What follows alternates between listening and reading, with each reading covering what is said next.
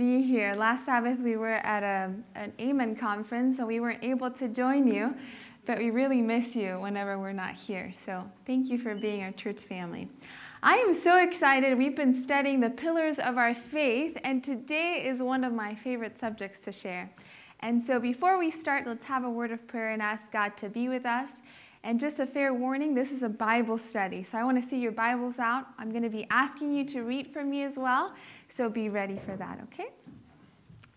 Heavenly Father, gracious King, thank you for Sabbath. Thank you for your word that speaks to us and gives us light into what is truth and what is error. And Lord, I pray that today you will speak to us, speak to our hearts, help us to sharpen the word of God, be prepared to share your word. And Lord, as we head out, help us to bring your truth to other people as well. We pray all this in Jesus' name. Amen. Amen. It was a rainy day, and this pastor, an Adventist pastor, was driving, driving and driving, and all of a sudden, his car stopped running. And he was in the middle of nowhere in Texas, and he, he, he didn't know what to do.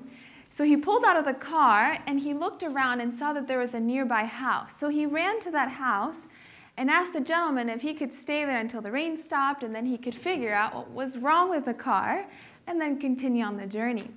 So as they were as they were talking and, and getting to know each other, they found out that both of them were pastors. So guess what they started talking about? The Bible. They started talking about what they believed and how excited they were.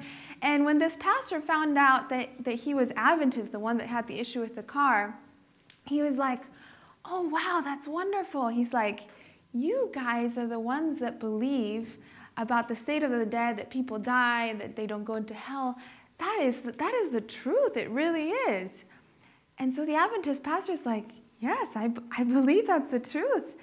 Um, and he said, do you, do you preach that as well in your church? He's like, oh, no, we don't preach that. He's like, if I preach that, I would lose a lot of members. He's like, if I teach them that they're going to hell, boy, do they keep coming.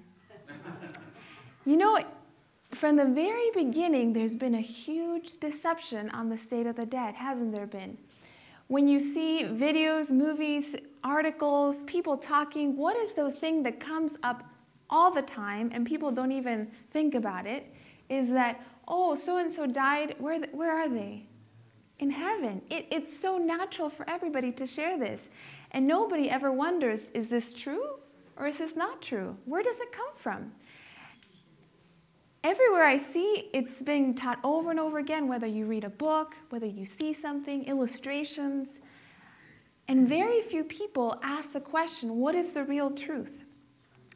Now, today I want to share with you this topic. And why I'm so excited to share this topic is because God's character has been misrepresented for so many years, and it is our privilege to share the true light and His true character by showing what this is. So, I want to start from the very beginning. Let's go to Genesis chapter 3, verse 4. And we want to see from the Bible what it says. Genesis chapter 3, verse 4. So Adam and Eve are in the garden. There's the tree, and they, um, Eve comes to the tree, and what does Satan tell her? Who can remember? Ye shall not surely die. Ye shall not surely die. Now, what had God told them if they ate the fruit?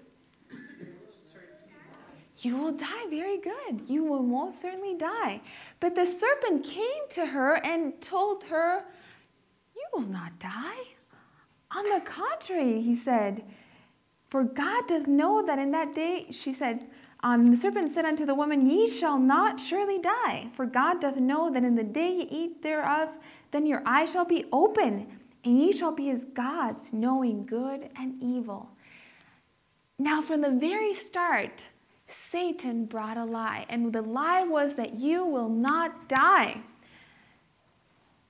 Now, why did Satan want to do this?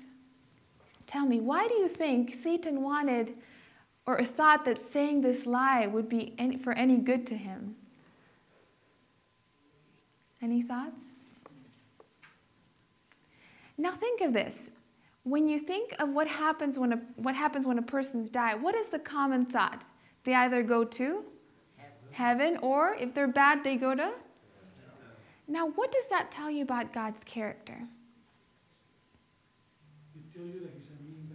Yeah, he's a tyrant, right? He enjoys, he, he, can see people suffering for years and years and years. And yet he some people, oh, they, they get the benefit and they have this glorious time. But now I want to see what the Bible says. And I'm sure a lot of you have studied this, but I want you to be solid in the Bible verses to be able to share with other people as well. Let's start with the first question Does man have immortal soul? Does man have an immortal soul? Let's start in Romans 6:23. Can one person read that one? Anybody? Romans 6:23. And then somebody else, Ezekiel 18:4. Ezekiel 18:4. Okay, let's have the first person read Romans 6:23. Okay, thank you, Lisa. For the wages of sin is death, but the gift of God is eternal life through Jesus Christ our Lord. Amen. So God again says the wages of sin is death. It's still the same from the beginning all the way till Jesus come. The result of sin is always death. But what was the solution to this problem? What was the solution to sin? Christ dying. Christ paid the price so that we can have eternal life, and that's a beautiful promise. Now, if the Bible taught that when you sin, you die, but you go to hell, wouldn't then Jesus have to pay that price as well for it to be equal? Wouldn't Jesus then also have to go through hell to be able to say that he paid the full price? Right? But Jesus did not go through hell because that's not taught in the Bible. Jesus paid the price of death, the same death that we would be going through, eternal death, if we didn't have salvation of Jesus Christ, right? So Jesus paid the price, and we know from the Bible, wages of sin is death. Let's look Ezekiel 18:4. What happens when a person dies? Do we have immortal souls? That's the question. Ezekiel 18:4. Behold, all souls are mine. As the soul of the Father, so also the soul of the Son is mine. The soul that sins, it shall die. Shall die. Very clear, right? Any confusion with that? No, the soul that sins die. Now let's look in 1 Timothy 6, 15 through 16. 1 Timothy chapter 6, verses 15 through 16. And somebody else, if I can have a volunteer. 1 Corinthians 15, 52 to 53.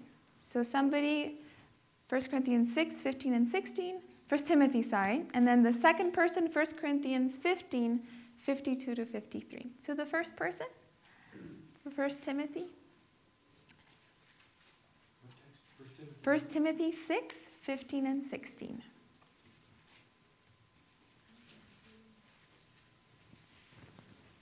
Go ahead.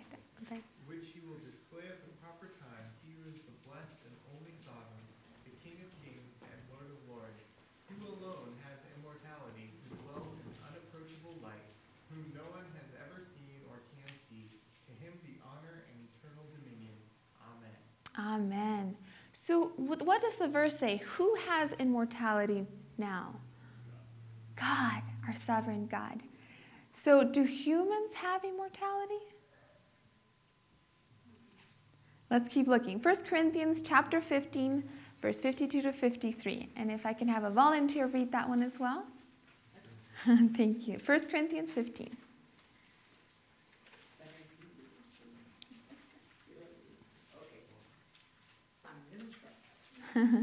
Thank you so much. Sure. Fifteen and fifty-two? 15, 52 to 53. In a moment, in a twinkle of an eye, at the last trumpet, for the trumpet will sound, and the dead will be raised incorruptible, and we shall be changed. Fifty-three. For this corruptible must put on incorruption, and this mortal must put on immortality. What a gift, right? So, right now we're mortal beings, right? But God has a precious gift, and when is He going to give us that gift of immortality? What does the verse say? When he comes. When He comes at the trump. It says He will take our mortality and robe us with the clothes of immortality. What a precious gift that He has saved for us. So we know from the, from the first question does man have an immortal soul? No. But one day we will, thanks to His, thanks to his gift at the second trump. Now, the second question what happens when a person dies? Psalms 146, verse 4. Psalms 146, verse 4. And somebody else can read Ecclesiastes 9, 5 to 10. Ecclesiastes 9, 5 to 10. And I told you it's a Bible study, so we're going to be going through a lot of Bible verses. Psalm 146, verse 4. Can somebody read that for me? 146, verse 4. His breath goeth forth, he returneth to this earth, his earth, in that very day his thoughts perish.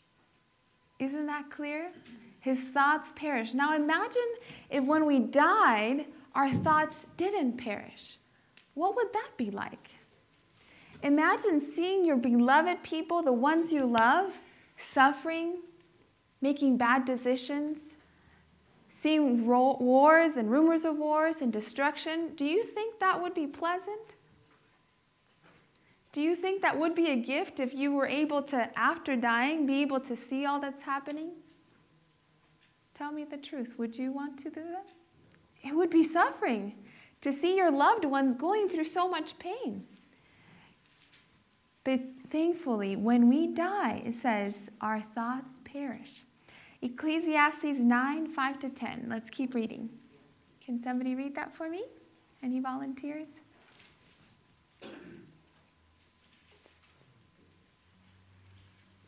Living know that they shall die, but the dead know not anything, neither have they any more a reward, for the memory of them is forgotten.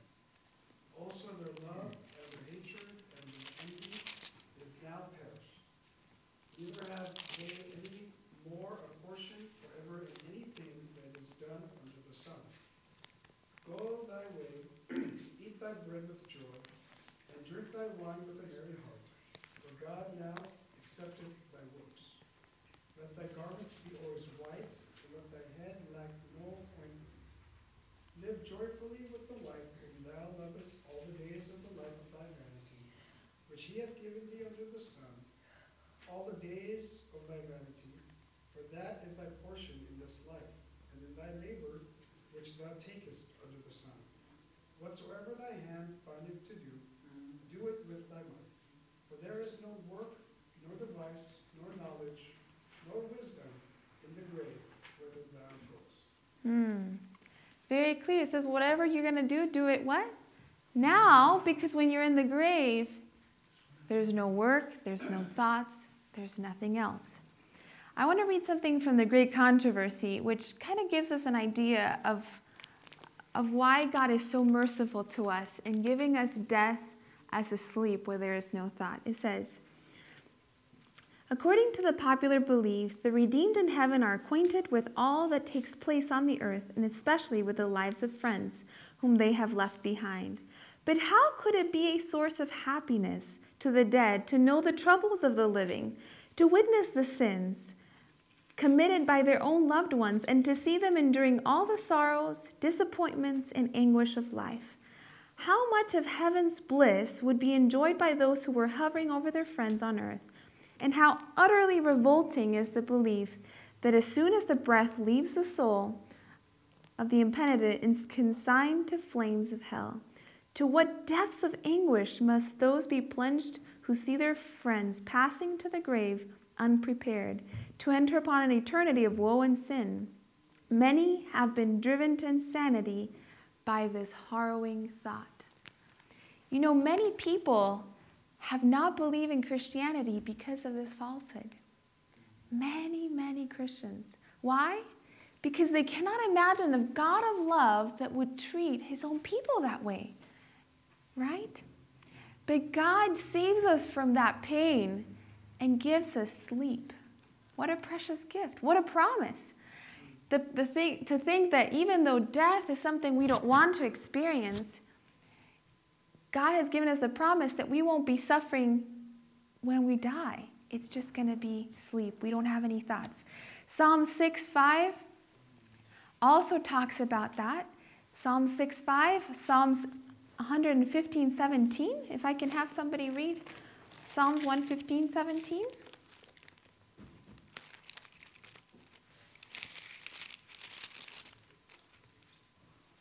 Can somebody read that for me? Would you like to read?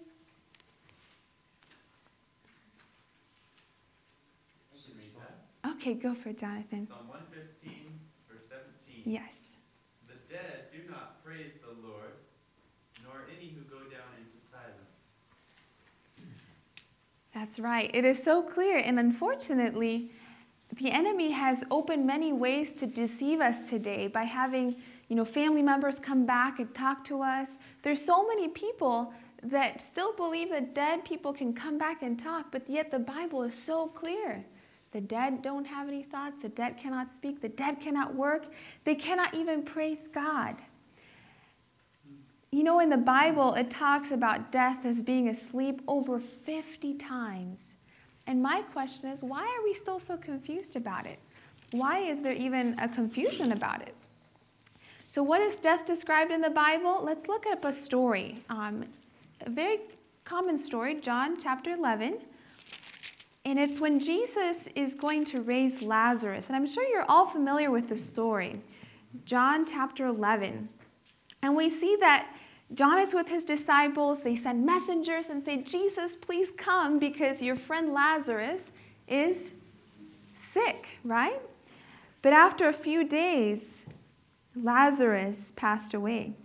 And let's look up, let's start in verse 9. Jesus answered, Are there not 12 hours in the day? If any man walk in the day, he stumbleth not, because he seeth the light of this world. But if a man walk in the night, he stumbleth, because there is no light in him. Now, verse 11. These things said he, and after that he saith unto them, Our friend Lazarus sleeps, but I go that I may awake him out of sleep. So now the disciples are like, Sleeping?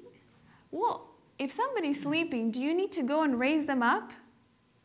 No, they're going to wake up, right? They're sleeping. If somebody's sleeping, you just shake them, and what happens? They wake up. so the disciples are like, Jesus, I don't, I don't think, I don't think so. But let's keep reading. Then said his disciples, Lord, if he sleeps, he shall do well. Then there's no problem. If he's just sleeping, then there's no issue. Howbeit Jesus spake of his death. But they thought that he had spoken of him taking of rest in sleep. Then said Jesus unto them plainly, He's like, there's no confusion about this. Lazarus is dead, but yet he referred to death as sleep. And I am glad for your sakes that I was not there to, in, to the intent ye may believe. Nevertheless, let us go unto him. So here we see that God Himself made it super clear. Death is what? Is like is like a sleep. There is no thought. And there's verse after verse, 1 Kings 2.10, Psalms 13.3, Daniel 12.2, Job 14.12 to 13, that all talk about death as being asleep, as being like sleeping. But the time is running out, so I'm going to go to the next section. Now, who will wake up in the, in the last time and when? Let's look up John 6.40. John chapter 6, verse 40. And somebody else if you can look up 1 Thessalonians 4 15 through 17, which was our scripture reading. So let's start with John chapter 6, verse 40.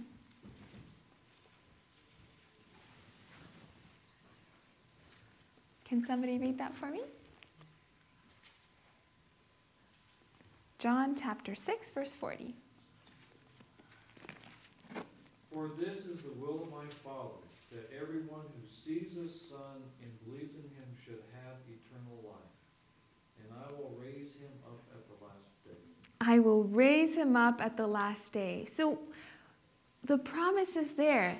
Our beloved people, the ones that died, the ones that have passed away, those that we love, there is a blessed hope, right? There is that promise that at the second coming, God will wake them up. He will give the reward. Let's look in 1 Thessalonians 4:15 through 17.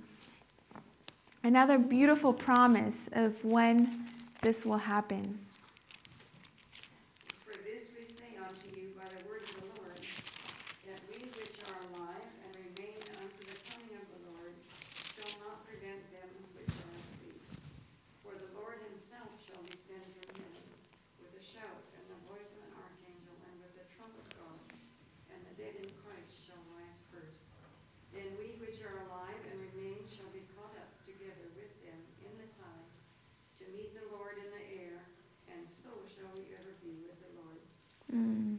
Amen. What a promise.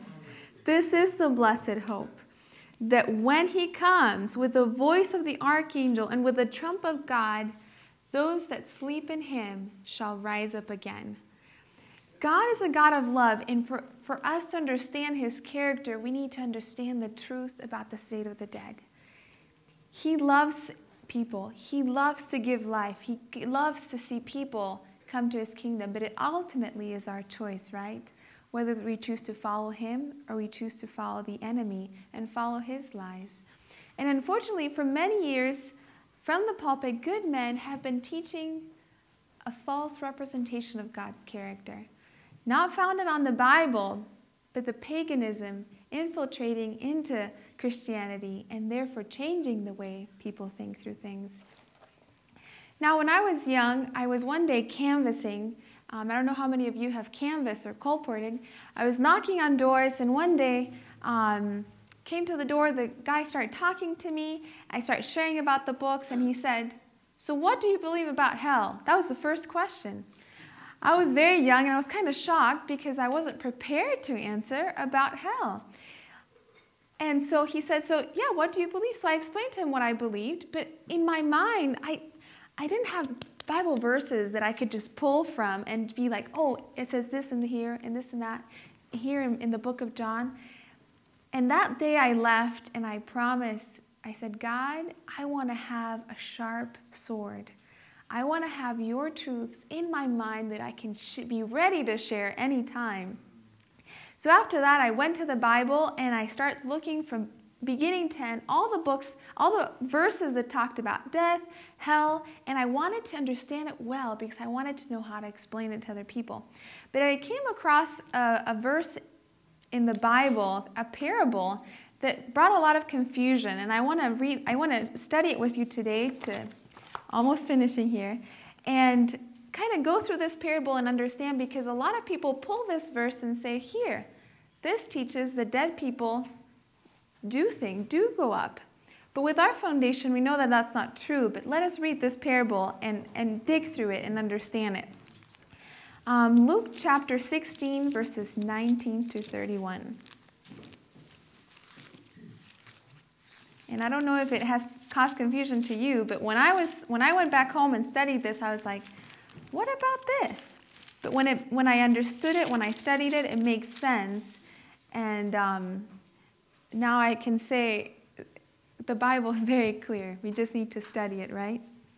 Luke chapter 16, verses 19 through 31.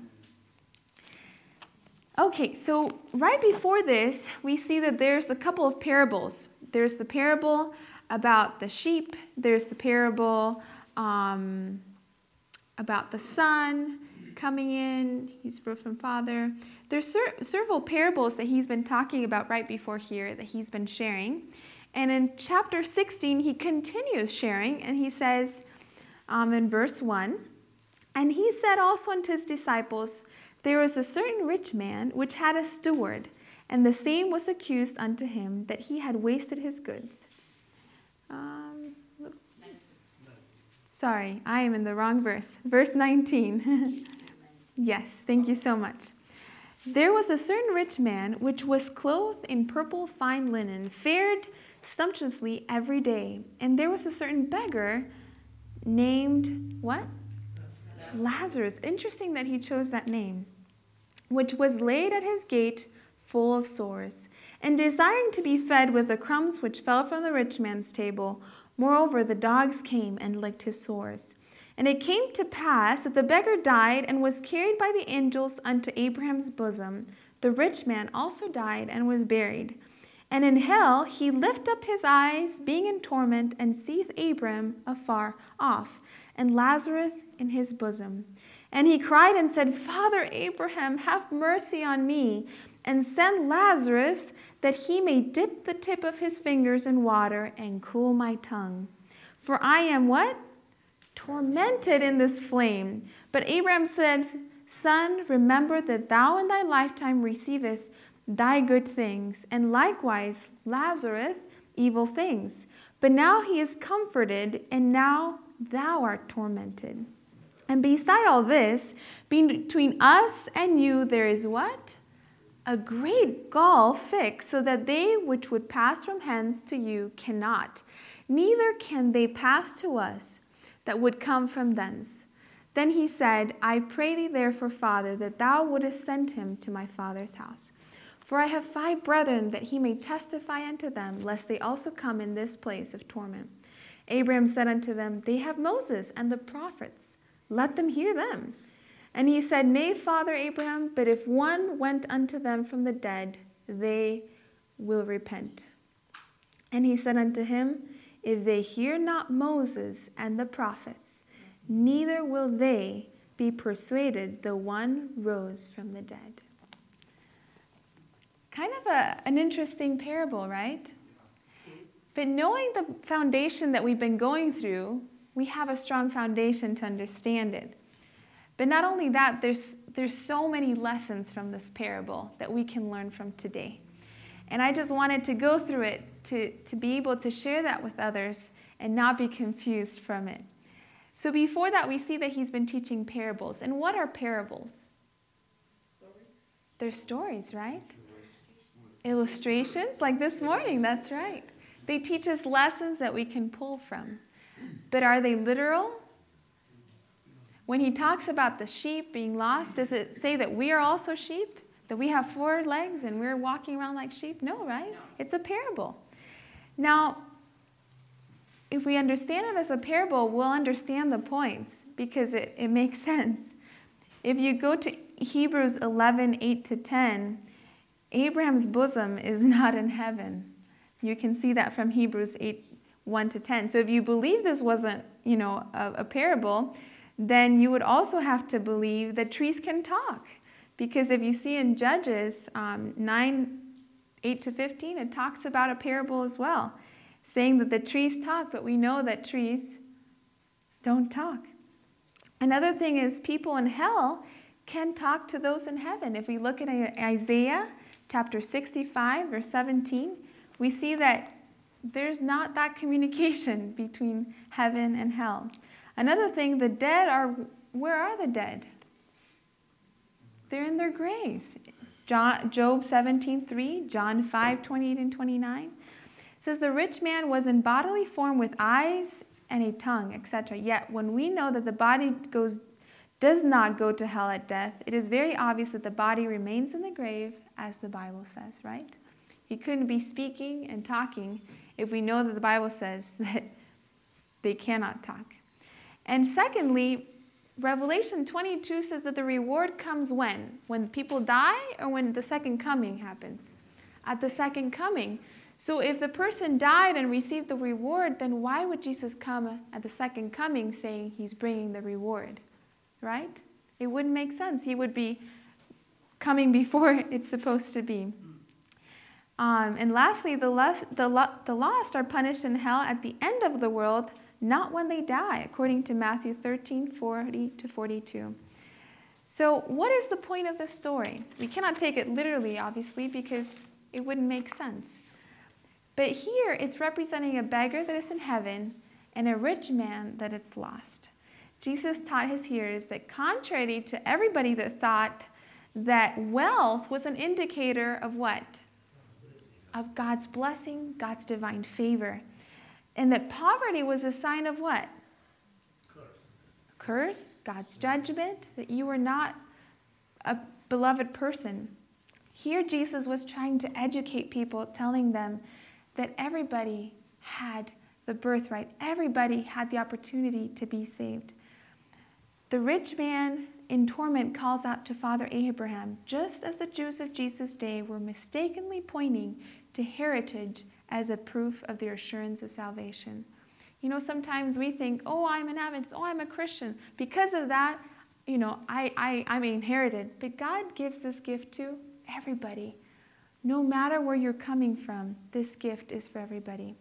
Furthermore, He wanted people to understand that only faithfulness to God's word would prepare them to enter into eternal life. He told them, If ye hear not Moses and the prophets, neither will they be persuaded, though one rose from the dead. You know, before we, we saw that Lazarus was brought from the dead. He, Jesus did raise Lazarus from the dead, and they still did not believe in Jesus. And here, Jesus was trying to bring out a lesson of faithfulness and being trust in God's word and understanding of what He's done in our lives. So, to finish off, there's so much to talk about this, but time obviously has, has taken advantage.